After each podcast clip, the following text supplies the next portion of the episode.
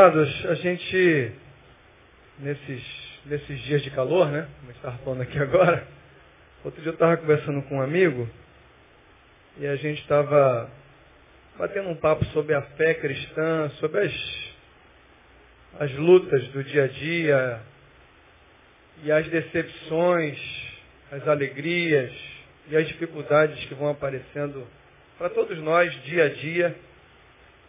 E a gente começou a conversar sobre que o Evangelho, em algumas situações, alguns lugares, se tornou, né? E aí a gente batendo um papo sobre futebol também, que eu estive envolvido a vida toda, ainda estou envolvido como ex-atleta. Existe uma, e a gente conversando sobre isso, brincou, falando que existe uma máxima no futebol, um pensamento, que a gente diz assim, quanto mais fácil fizer, melhor. Quando a gente vai jogar futebol, ou basquete, ou voleibol, qualquer esporte, existem no, no mínimo dois grupos. O que complica e o que simplifica. Existem sempre esses dois grupos. Normalmente quem dificulta mais é quem joga menos. é sempre quem demora mais a tocar a bola. É sempre quem acha que joga mais que dificulta um pouquinho mais o esporte. E aí, a gente brincando e conversando sobre isso, a gente aplicou isso ao Evangelho. E eu queria que hoje a gente meditasse um pouquinho sobre isso. Eu aprendi assim, fui discipulado assim, que o Evangelho é muito mais simples do que o que a gente pensa. É muito, como o pastor Neil diz aqui algumas vezes, é mais fácil agradar a Jesus do que agradar a igreja. É mais fácil agradar a Jesus, agradar a Deus, do que agradar o irmão. Porque o irmão dificulta. O irmão prende muito a bola. Né, Felipe? Lembra? Jogamos futebol agora tem algumas semanas. Normalmente quem atrapalha é quem prende mais a bola, não é? quem acha que joga mais acaba atrapalhando. Isso aconteceu com, a, com o Evangelho, com a igreja, aconteceu com a palavra de Deus. Vocês que conhecem muito a Bíblia, com certeza sabem que lá no Velho Testamento, Deus tentou simplificar a relação dele com o homem desde o, de, de o início. O tempo todo tentando simplificar, mas o homem sempre tentando complicar. E Deus tentava mostrar as, a simplicidade da relação com Deus, mas o homem tentava dificultar essa relação. Ao ponto de pegar a lei e, e distribuir, distorcer, e ampliar e multiplicar com muitas ordenanças, muitas complicações, chegando ao ponto de ninguém poder cumprir mais a lei. Era impossível cumprir a lei. Então a lei que era para abençoar, que era para facilitar a vida do homem, começou a dificultar. Quando Deus fala para que o homem trabalhasse, descansasse um dia na semana e nesse dia ele se separasse para a adoração ao Senhor, eles foram dificultando tanto que depois a coisa foi ficando tão pesada, tão pesada que o dia do descanso é o dia do fardo. O dia do prazer e do refrigério se tornou o dia da labuta, só que religiosa. As leis começaram a tornar o dia que era o dia de descanso e prazer e adoração num dia de cansaço, aborrecimentos, preocupações, advertências, confusões, briga entre os irmãos. Então aquilo que era para ser bênção se torna em maldição. Aquilo que era para ser um local de refrigério, um domingo de refrigério na presença do Senhor, se tornou um domingo de fardo. Então a palavra de Deus, o reino de Deus, a comunhão com Deus, que a proposta inicial era para ser momentos de prazer e alegria, se tornam prazer, é, momentos de dificuldade. Lá no começo, quando Deus vinha toda tarde conversar com o homem, era um momento de prazer. Né? Prazer e alegria. Eu vou estar com Deus, Deus vai vir falar comigo. E nós vamos conversar e a presença de Deus vai trazer paz ao meu coração. A presença de Deus vai trazer segurança. A presença de Deus vai trazer alegria, a presença de Deus vai trazendo tudo isso. Mas quando o homem peca e o homem dificulta essa relação, para ele a presença de Deus já se torna uma coisa complicada. Para o homem já se torna, ao invés de um momento de refrigério, um momento de fardo, de culpa. Veja se não é isso que aconteceu com a religião. Veja se não é isso que aconteceu com as grandes reuniões. Ao invés de se tornarem momentos de prazer e alegria, de estarmos ali na presença de Deus para ouvir a voz de Deus e obedecer, porque melhor é obedecer do que sacrificar, a gente começou a criar outras maneiras de entender as palavras e as ordens de Deus, e ao invés de simplesmente obedecer, começamos a questionar. Começamos a pesquisar um pouco mais, a tentar entender um pouco mais Deus. Mas como também diz o nosso pastor, entender Deus é uma pretensão humana. E é ser muito pretensioso a gente. Não, eu vou tentar entender. Eu lembro no seminário, há muitos anos atrás, a gente assistindo uma aula, aí acabava a aula e tinha 15 minutos de capela, que a gente dizia lá, seminário Betel.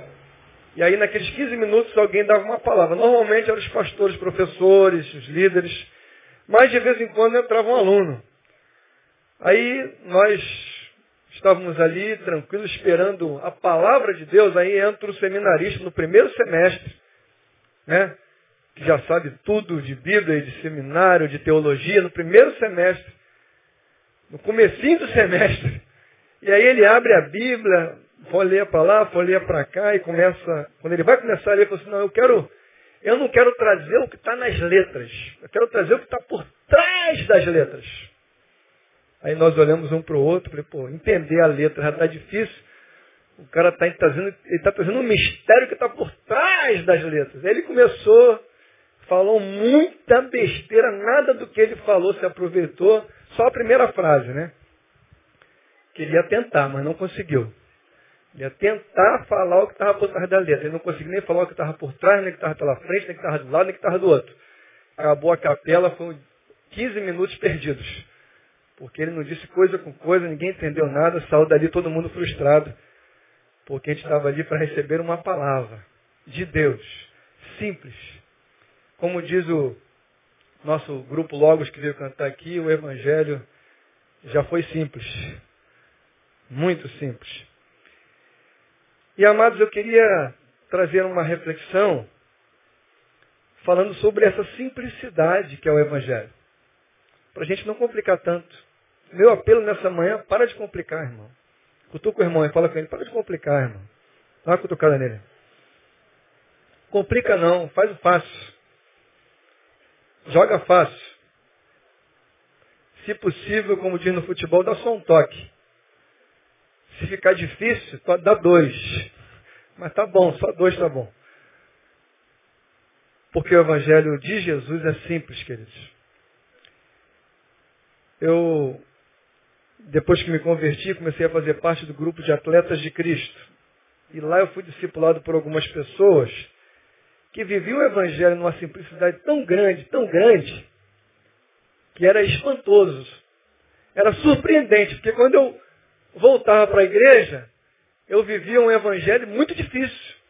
Aí quando eu voltava para outro grupo, eu via como o Evangelho é diferente. Mas como pode existirem coisas tão distintas?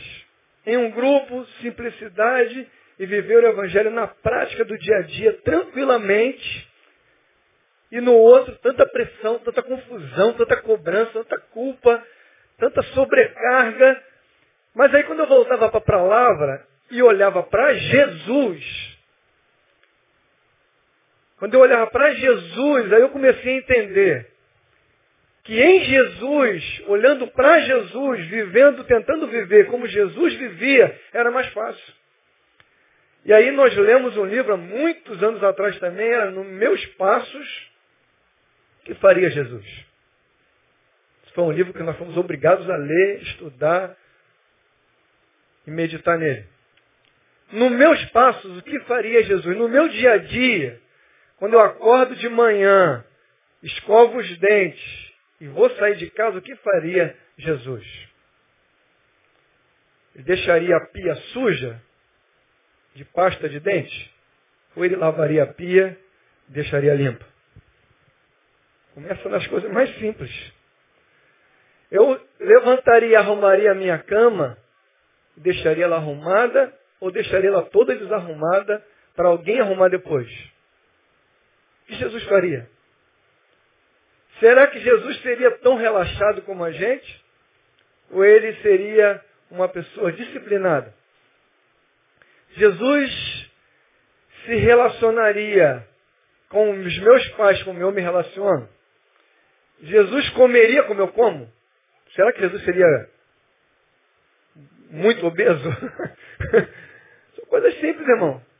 Jesus se deixaria levar pelo apelo da mídia e compraria tanto como eu compro? Jesus se envolveria com essas questões que a gente se envolve no dia a dia. E quando chega no final do ano que a gente para fazer uma avaliação, a gente percebe que a gente se envolveu em tantas coisas que não tinham nada a ver com o reino de Deus, que não trouxeram felicidade, não trouxeram prazer, não trouxeram alegria, não trouxeram descanso para a nossa alma. Jesus entraria nos projetos que vocês entraram esse ano, que nós entramos esse ano que passou. Eu fiquei impactado com isso, porque no ano passado, sentado com esse, com esse pastor que me discipulou, aí ele falando do final do ano, ele falou assim, é mais um ano que está terminando, e a minha oração para o ano que vem é que eu não me envolva com nada que não glorifique o nome do Senhor. Mas ele falou assim, normal, batendo um papo, tranquilo. Falou assim, a minha oração é que eu não me envolva com nada que não glorifique ao Senhor Jesus. E eu fiquei impactado com aquela frase dele, vim para casa meditando nisso. Porque é muito fácil, muito, muito fácil. Eu sei, você sabe que é fácil. A gente ir se envolvendo durante, no começo a gente faz um projeto, um sonho, um objetivo de andar na presença de Deus. A gente faz um projeto para o ano de 2015 maravilhoso, de ler a Bíblia de novo, de orar um pouco mais, de nos envolver um pouco mais com as causas do reino de Deus. Mas no outro dia, na segunda-feira, você já recebe um apelo imediato das circunstâncias, as emergências do dia, da semana, para se envolver com muitas outras coisas, que na maioria delas não tem nada a ver com o reino de Deus, com os projetos de Deus, com a vontade de Deus. E é por isso que chega no final do ano nós estamos todos cansados sobrecarregados, porque não fomos aliviados pelo Senhor. Nós carregamos julgos que não éramos para ter carregado. Nós vivemos vidas que não éramos para ter vivido. Nós fazemos coisas que não tínhamos que ter feito. Achamos que tínhamos que ter feito. Nós estávamos crentes, crentes, que estávamos fazendo a vontade de Deus, mas era mentira. E sabe quem mentiu para nós? Nosso coração. Que a palavra de Deus diz o quê? Que o nosso coração é enganoso. Agora, se o nosso próprio coração é mentiroso, a possibilidade de sermos enganados é muito grande, não é? Se nós não podemos confiar no nosso coração. E a gente às vezes vai conversar com alguns jovens, adultos, idosos, falando, eu estou sentindo no meu coração que eu devo entrar nisso. Eu estou sentindo no meu coração que eu tenho que fazer isso. Eu estou sentindo no meu coração que eu tenho que namorar com essa pessoa, eu tenho que casar com essa pessoa. Eu estou sentindo no meu coração. Aí nós pensamos um pouquinho e entendemos que se é só do coração, é muito perigoso. Porque o coração pode estar mentindo. Porque ele é enganoso. Ele é perverso. E ele nos engana. Então nessa manhã, querido, simplesmente eu queria que você guardasse essa palavra no teu coração, que você faça um desafio. Que nesse ano de 2015 a sua vida seja bem mais simples. A sua relação com Deus caminhe com simplicidade.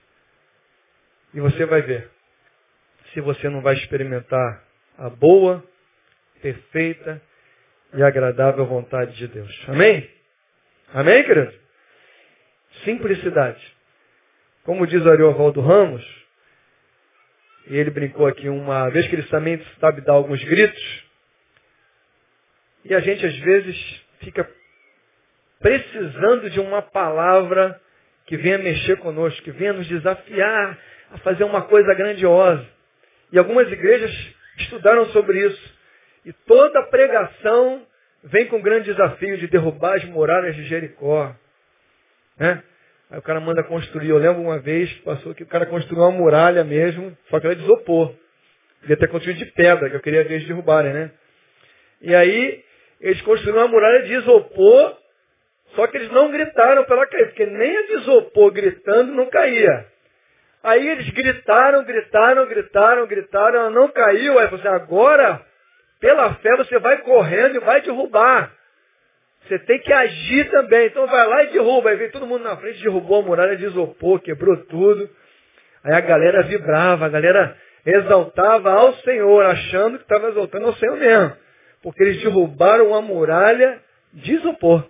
Olha que interessante. Mas o povo todo saiu motivado.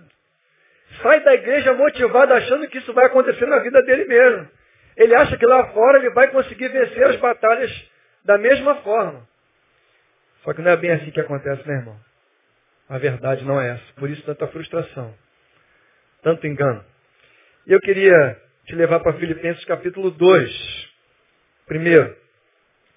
Porque eu acho que só existe uma maneira de viver uma vida abençoada.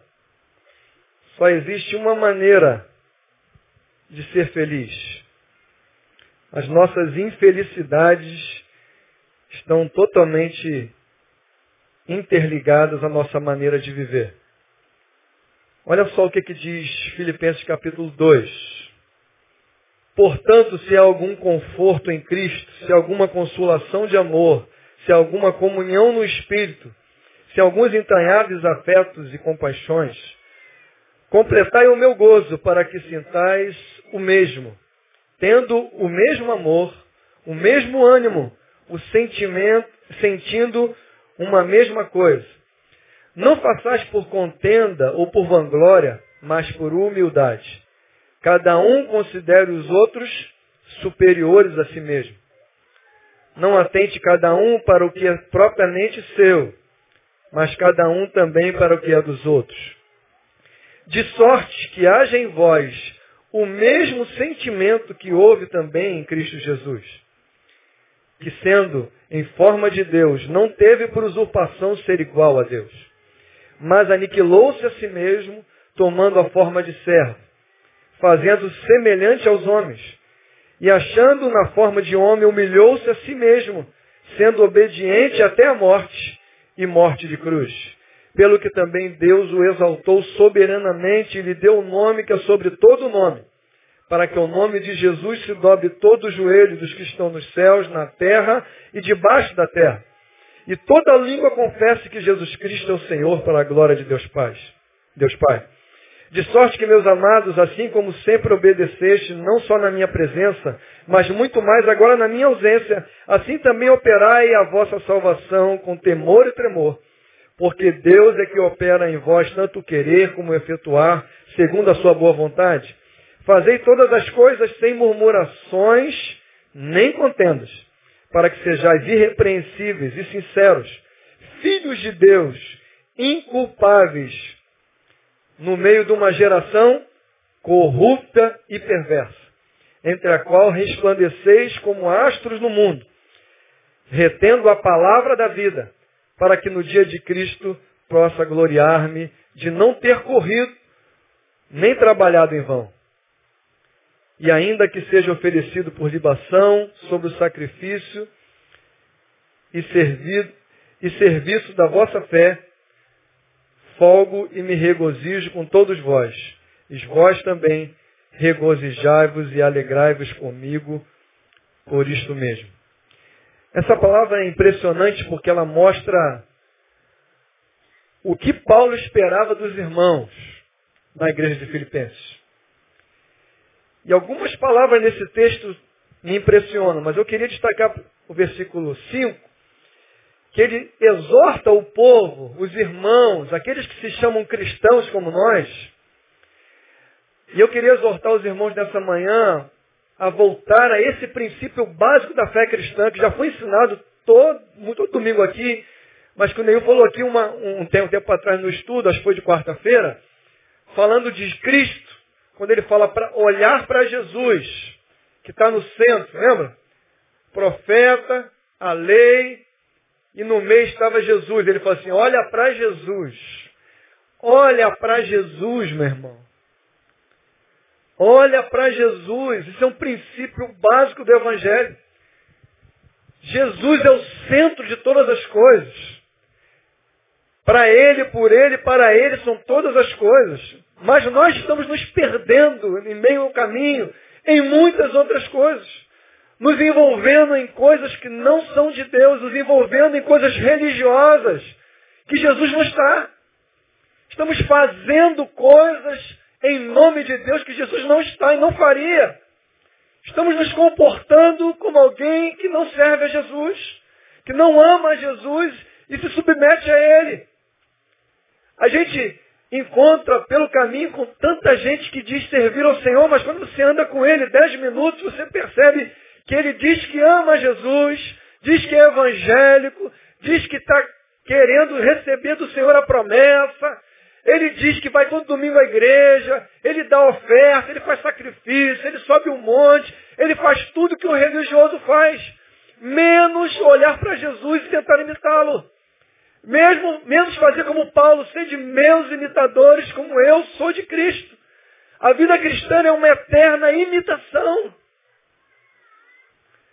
O objetivo de Deus é que nós sejamos parecidos com Jesus, com mais ninguém com mais ninguém. Não tem ninguém que eu possa olhar e falar, eu quero ser igual. Existem alguns irmãos, alguns discipuladores, alguns amigos, alguns pastores, algumas irmãs que você olha, admira e você pode imitar algumas coisas. Mas a nossa referência, a nossa, a nossa, o que deve refletir, aquilo que nós temos que olhar o tempo todo é para Jesus.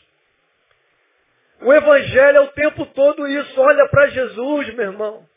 Ele faria isso. Ele se comportaria assim. Seria essa a decisão a tomar. Seria esse caminho a seguir, tenho certeza. Mas alguns irmãos acham muito difícil. Não, pastor, não dá. Para mim não dá. Eu prefiro andar como meu pastor anda. Eu preciso fazer o que o meu amigo faz. Mas eu te digo nessa manhã, querido, aceita esse desafio. Olha para Jesus, querido. É mais fácil. Eu li um livro há muitos anos atrás também, simplesmente como Jesus. Eu tinha guardado ela em casa, agora, duas semanas atrás, um amigo foi lá em casa, olhou a, a estante, queria levar seis livros meus. Eu falei, não, não, não, não, não, não. Leva só um. Quando acabar de ler esse, te dou outro. Eu queria levar seis, está empolgado, né? Quer aprender tudo em uma semana. Falei, não, o evangelho é a longo prazo. O evangelho não é uma corrida de 100 metros, é uma maratona, demora. É cansativo, mas vale a pena chegar no final. Não é só 100 metros, calma. Corre só um quilômetro. Leva só um livro. Aí o primeiro livro que eu dei para ele, simplesmente como Jesus. Tenta fazer só o que Jesus fez, tá bom já. Tenta fazer o fácil. Não complica. Como ele é ex-atleta, entende bem o que eu falei. Faz só o fácil. Faz o feijão com arroz. Toca de primeira. Vai dar tudo certo. Fica tranquilo. Eu acho, irmãos, que nós devemos resgatar. Eu queria que quem já está na fé há mais de 20 anos, levanta a mão aí. Quem já está na fé há mais de 20 anos. Lembra lá, 20 anos atrás, 20 anos atrás, 30 anos atrás, era mais simples não era? Não precisava de tanto, tanto show, não precisava. A gente reunia toda sexta-feira em casa, com violão, estava tudo certo já. Não precisava de mais nada. Ali era um momento de adorar, comunhão, alegria, oração, paz, parceria, confissão, acontecia tudo ali. Não precisava de mais nada. E quando eu olho para Jesus, eu vejo essas características. Quando eu olho para Jesus, eu não vejo ele preocupado e, pelo contrário, ele o tempo todo, quando ele entra nos grandes templos, nas grandes reuniões, ele entra para meter o cacete. Ele entra para discordar, ele entra para complicar, ele não entra para facilitar. Mas quando ele sai dali, ele senta, come um peixe, bate um papo, abençoa, cura, transforma, aconselha, abraça, beija, se diverte, se alegra. A vida de Jesus é muito boa, irmão. Viver como Jesus viveu era uma benção. É uma benção. Momentos de tristeza, momentos de sofrimento, mas momentos incalculáveis de bênção na presença de Deus. Essa é a nossa vida, né? não é a mesma coisa? Momento de felicidades, bênçãos, vitórias, alegrias e momentos de dificuldade tristeza, mas após as dificuldades e as tristezas, a resposta de Deus chega no momento exato, nos abençoando. Eu queria tirar algumas lições de alguns encontros de Jesus, para que a gente rememorizasse, lembrasse novamente de alguns encontros de Jesus. Porque se você teve um encontro com Jesus, aprendeu alguma coisa. Por isso nós precisamos encontrar Jesus todo dia. O encontro com Jesus não foi só na sua conversão. O encontro com Deus, aquele dia que você levantou a mão e se converteu, foi o primeiro encontro que você teve com Jesus. Foi o primeiro. Mas por isso que a Bíblia nos ensina, Jesus nos ensina, Deus nos ensina a termos uma relação diária com Deus, o tempo todo. Que nós precisamos estar encontrando com Ele toda hora. Uma relação diária. Uma relação constante, porque só assim, só dessa maneira, nós vamos encontrar a felicidade.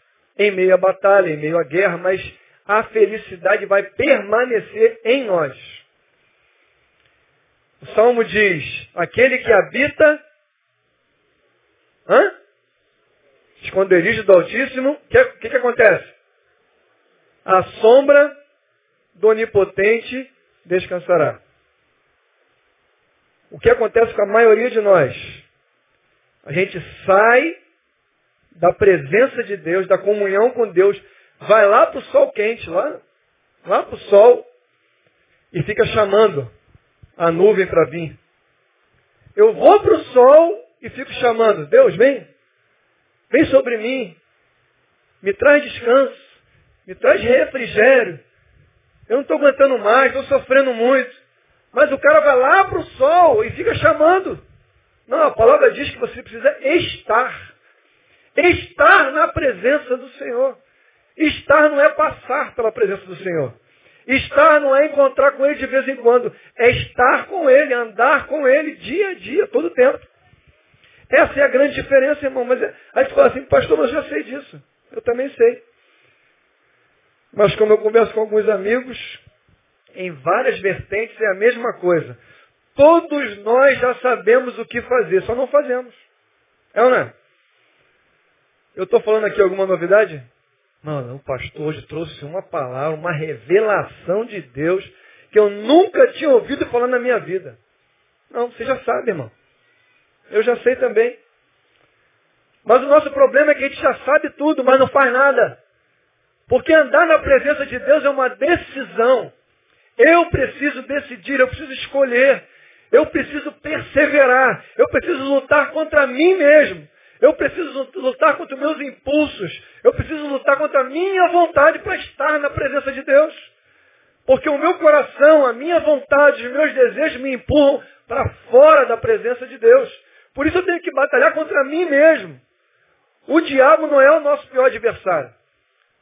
O nosso pior adversário somos nós. O diabo só se aproveita das nossas falhas, dos nossos desejos, dos nossos prazeres. O diabo é um inimigo vencido.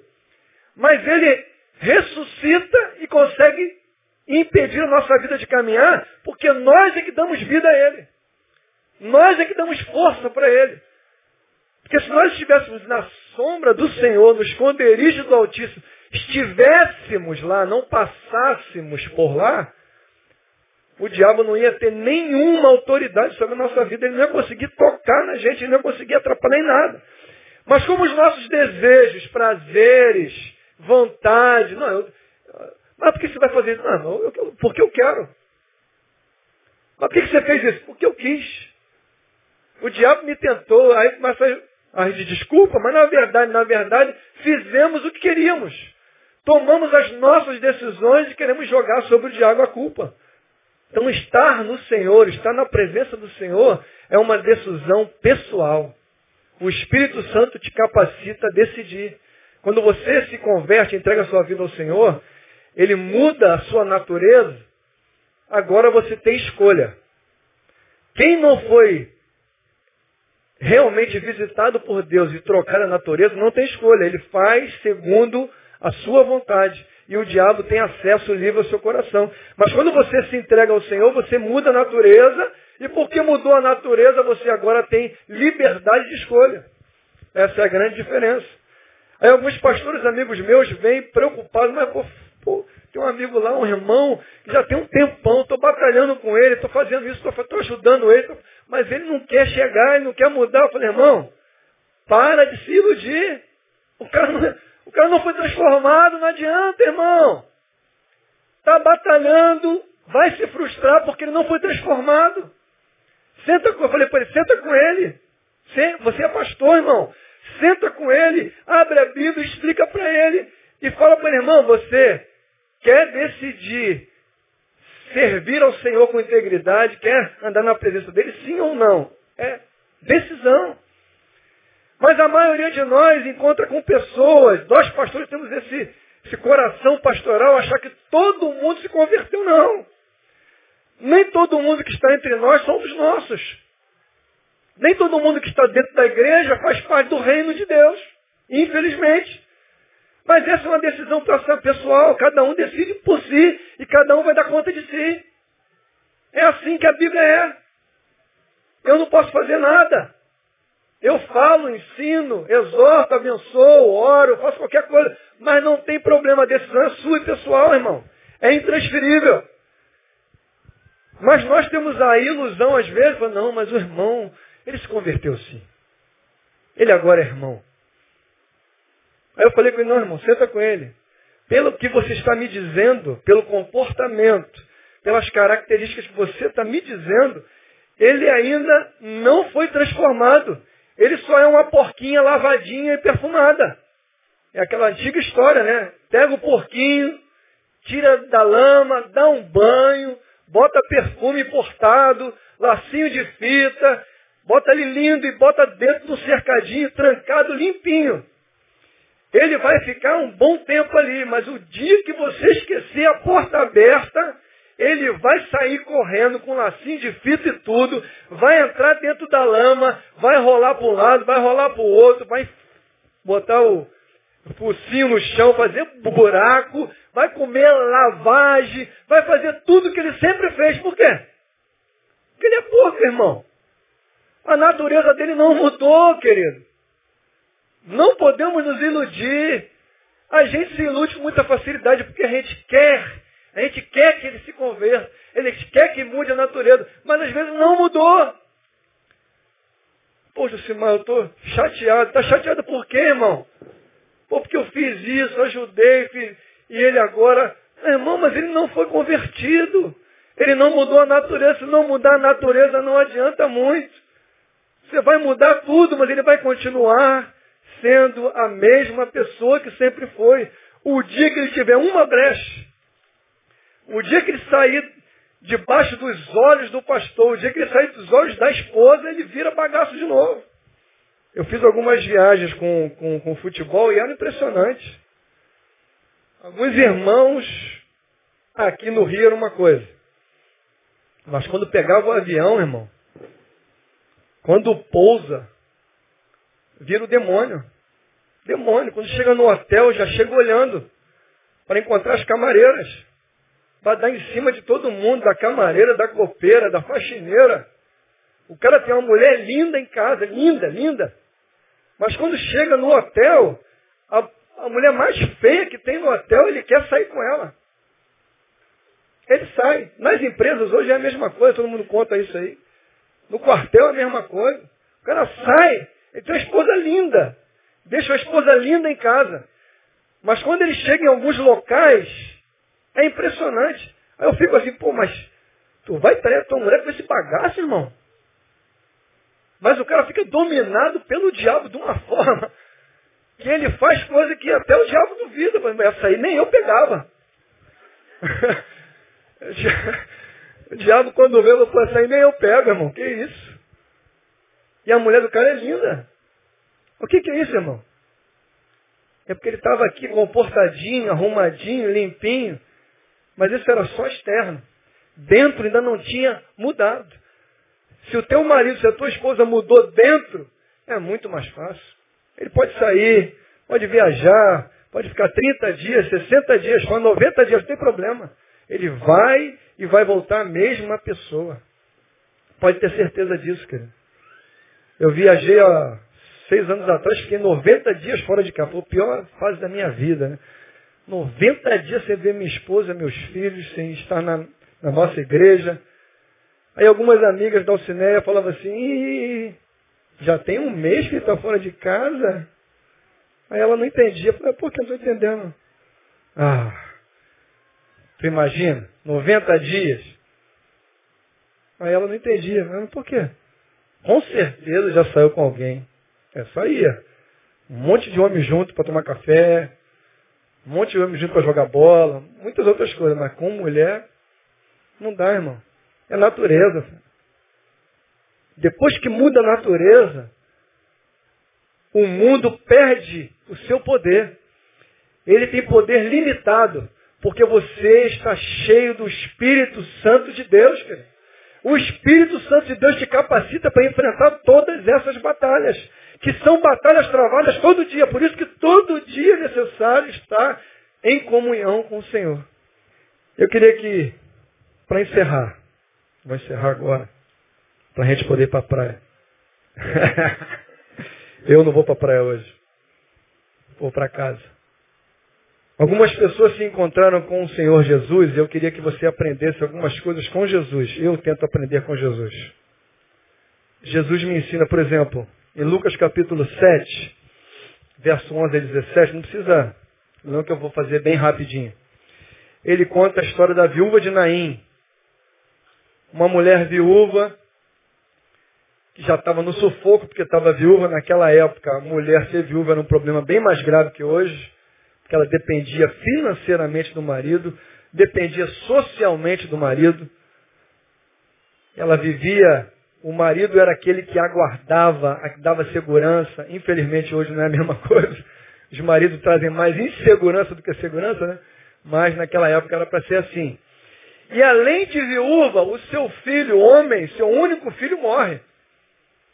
Nessa condição, ela estava condenada a uma vida complicadíssima, socialmente, financeiramente, emocionalmente. Ela estava arrasada. Mas ela tem um encontro com Jesus. Encontrar a Jesus é fundamental, irmão. Você pode encontrar todo mundo, você pode encontrar um bom emprego, você pode encontrar uma boa casa, você pode encontrar um bom salário, você pode encontrar um monte de coisa, mas se você não encontrar com Jesus, infelizmente, a sua vida está condenada à miséria. Mesmo que com muito dinheiro, mas está condenada à miséria. Nesse encontro, Jesus abençoa essa mulher. Ela estava passando por um problema grave. Nesse encontro, eu aprendo com Jesus uma coisa. Uma das coisas que eu quero compartilhar com os irmãos. Jesus não se esquiva das pessoas com dificuldade. É para aprendermos com Jesus.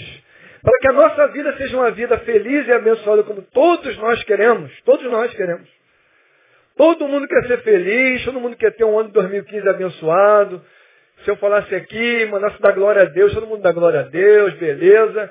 Mas isso não vai acontecer se nós não tivermos comportamentos, características, envolvimentos corretos. Não adianta orar. Não adianta orar, irmão.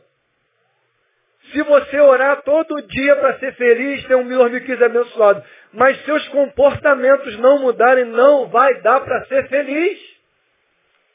No final do ano vai ser mais um ano de frustração. É isso que a Bíblia ensina, irmão. Jesus dá um exemplo para nós. Eu queria que a gente aprendesse com Jesus.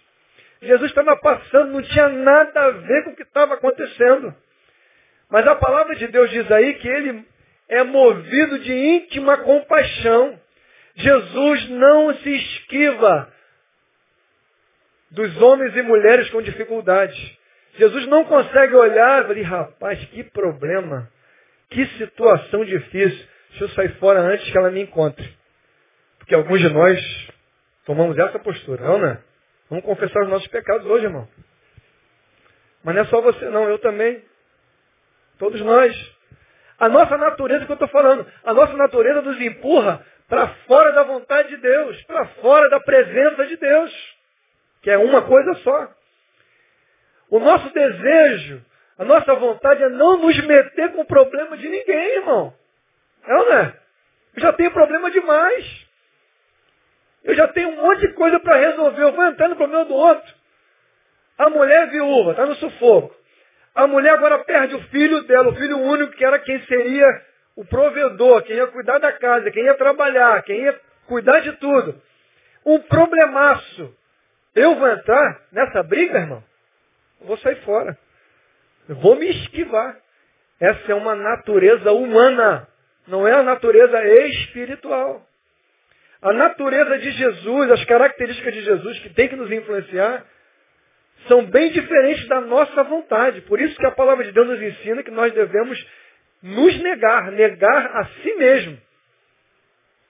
Porque se a gente não se negar, não dá para fazer a vontade de Deus e andar como ele andou, na simplicidade. Então se você vê um problema, vem alguém com dificuldade, abençoa a vida dela.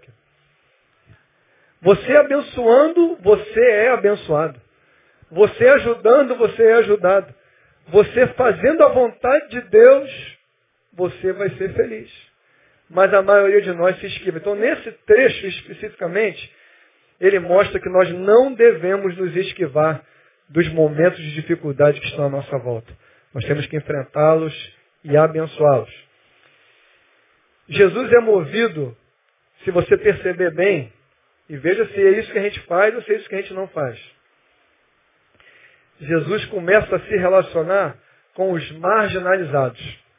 E eu separei algumas mulheres aqui, mas são muitas. Porque as mulheres sempre foram discriminadas. Ninguém queria nem se relacionar, quanto mais ajudar. Quanto mais meter a mão para ajudar o problema dela. Aí tem a, a viúva de Naim, depois tem a mulher pecadora em Lucas 7, que ele entra na casa para comer, essa mulher entra, a mulher pecadora, chora, lava os pés de Jesus com as lágrimas, com os cabelos, pega um unguento, joga sobre ele, os caras ficam tudo do lado olhando, eu falei, caramba, Jesus não sabe nem quem é essa mulher. Essa mulher não era nem para estar entre nós. Essa mulher é uma mulher marginalizada, essa mulher é uma mulher excluída, essa mulher que não merece nem viver.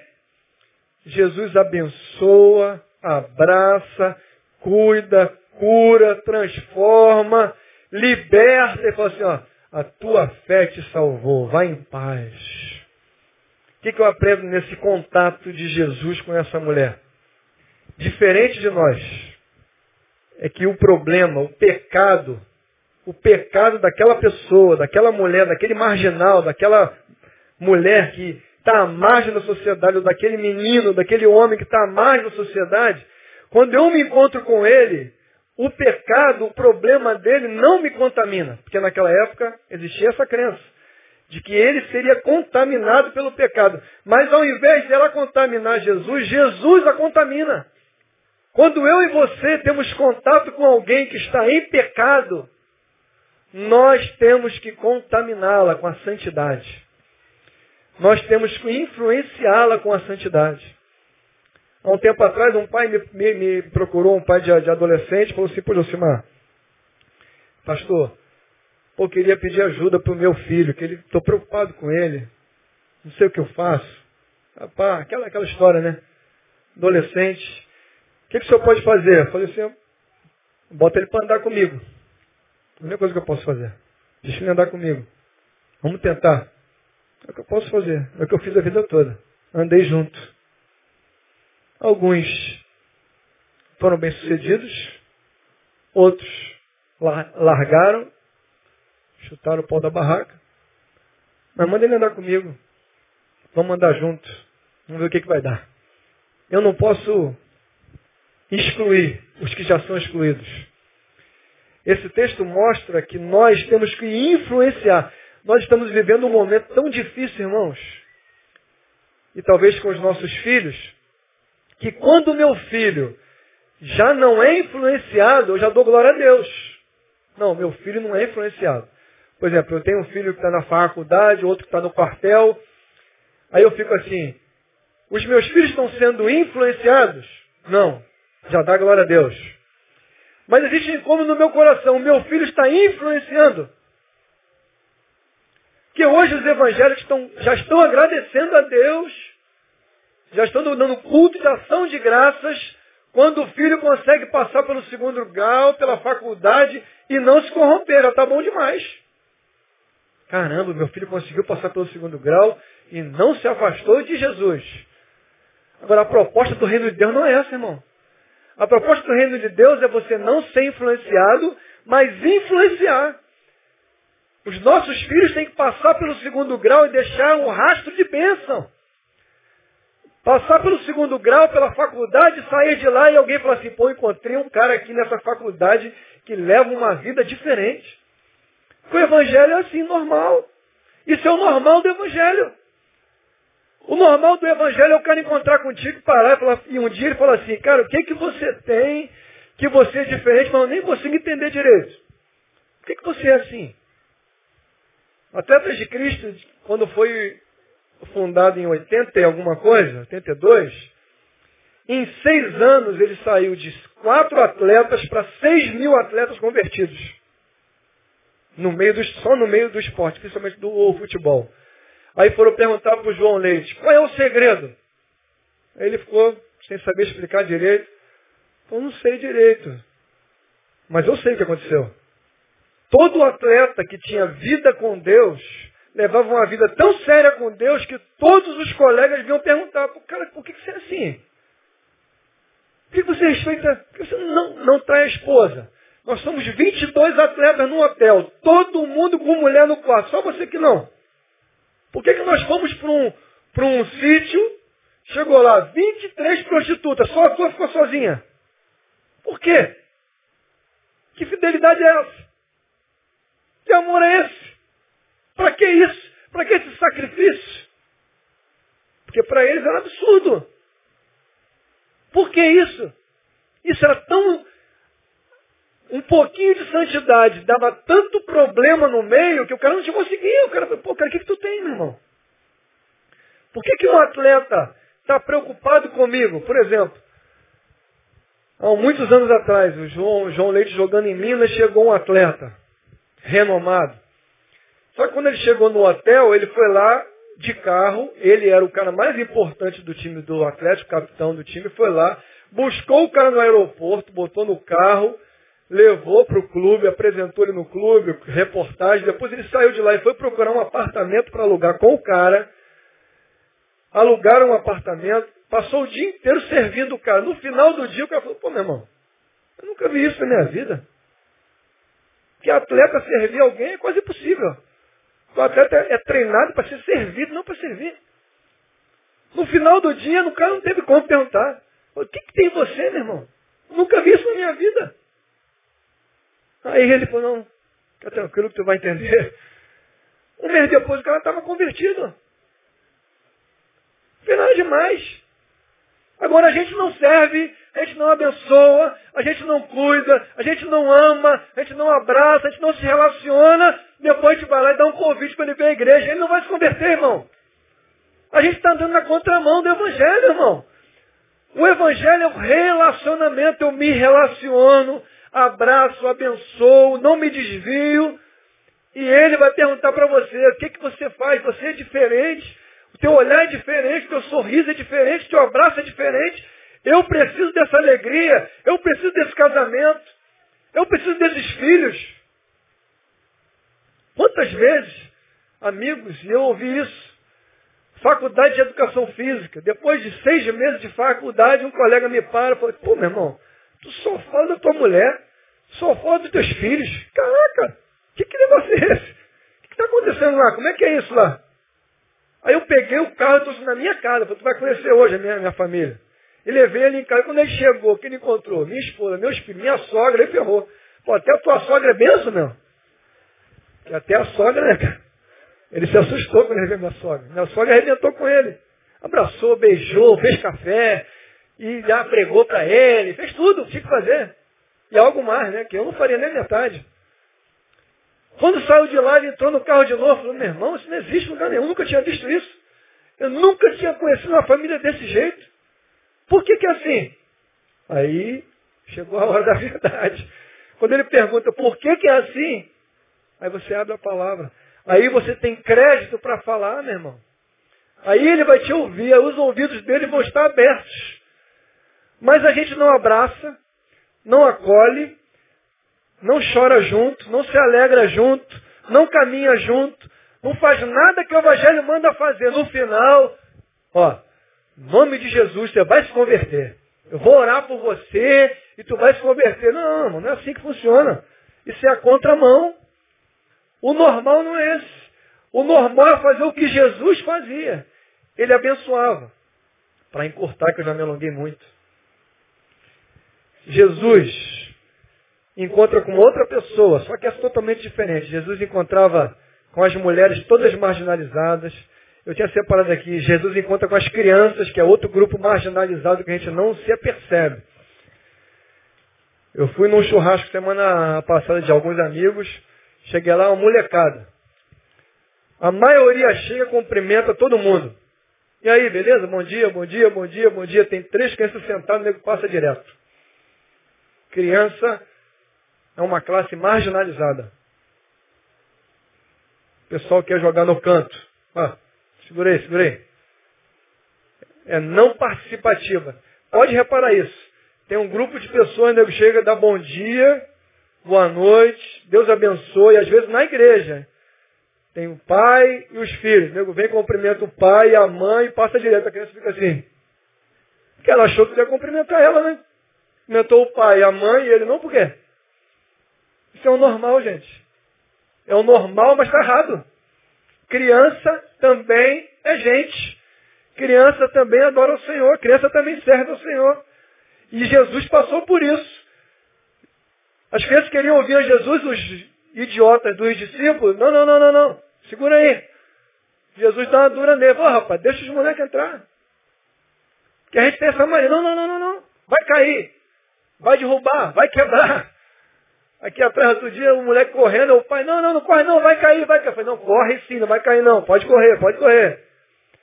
Você não quer deixar correr, não quer deixar andar, não quer... tudo é proibição. Não, não, não, não, não, não. Deixa o moleque, irmão. Deixa o moleque correr, né, velho? Corre, corre, corre, é isso que vai fazer ele saudável. Mas a gente quer sempre punir, cercar, guardar, excluir. Jesus olha para as crianças e vê as crianças como crianças mas quer se relacionar com elas também. Você se relaciona com alguma criança?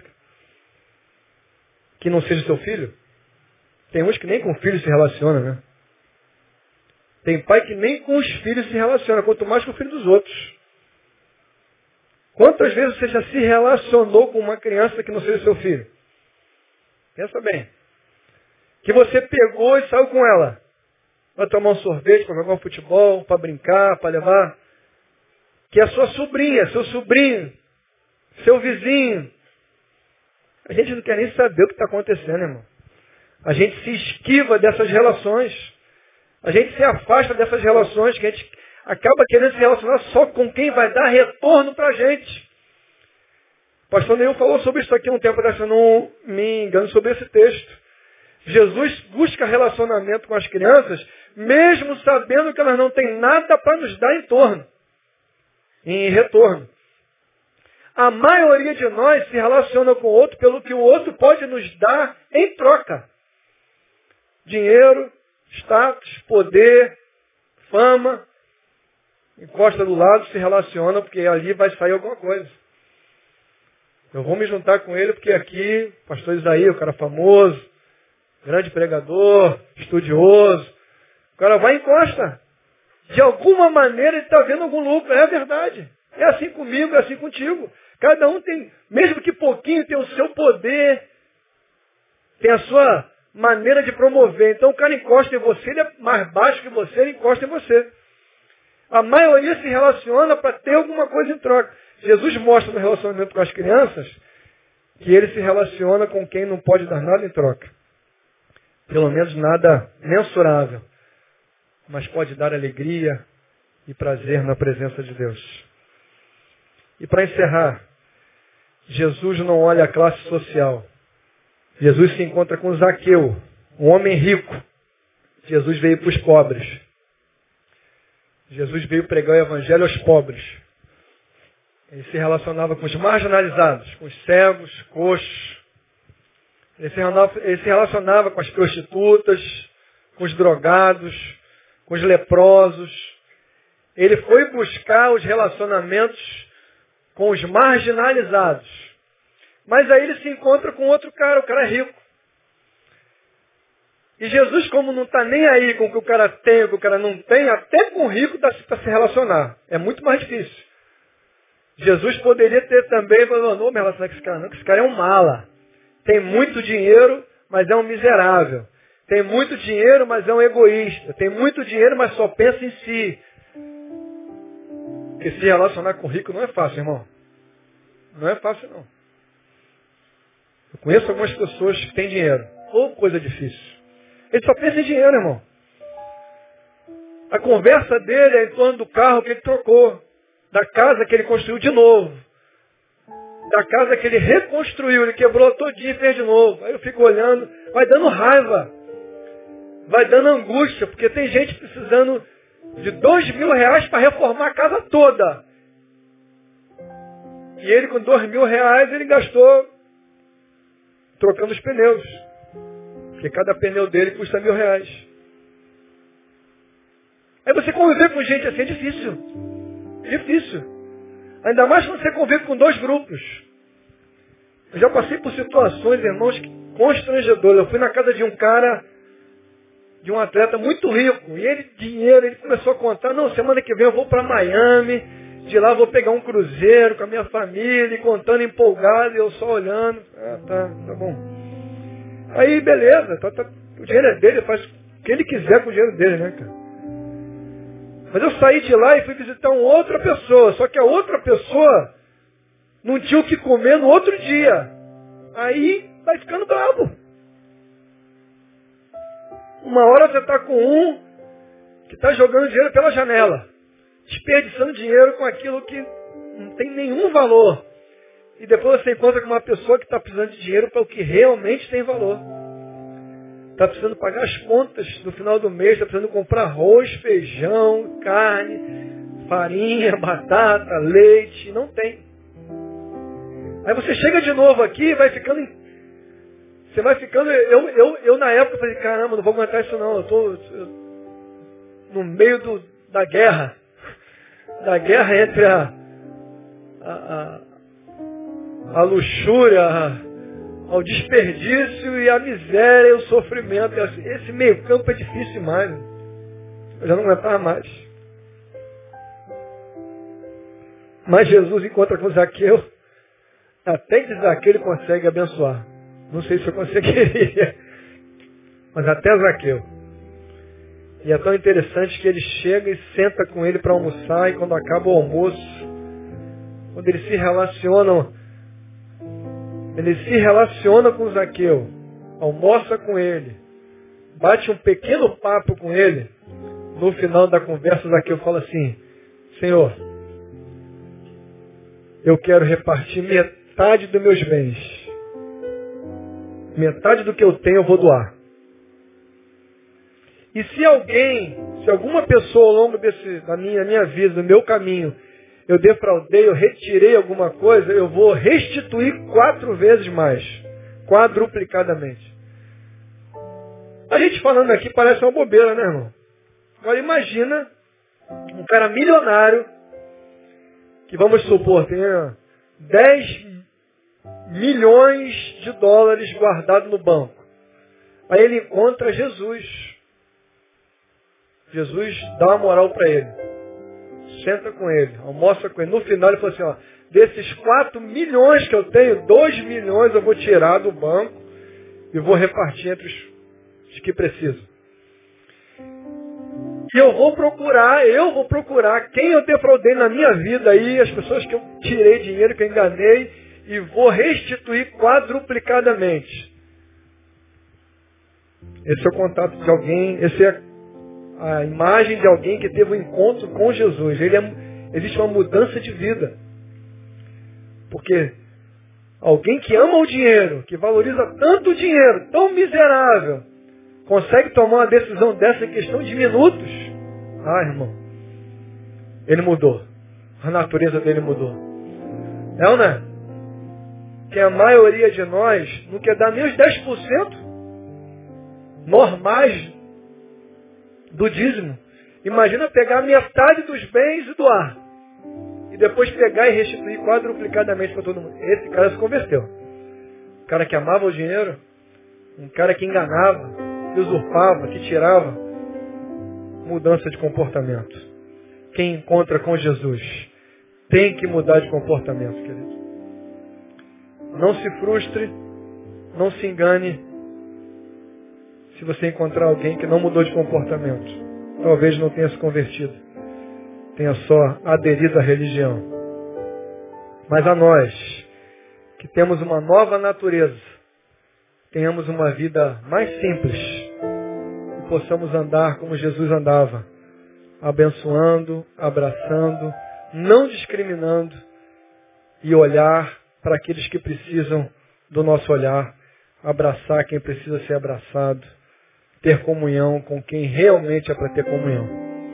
Deus abençoe os irmãos e se vocês tenham uma semana abençoada, com muita simplicidade na presença do Senhor. Amém? Deus abençoe.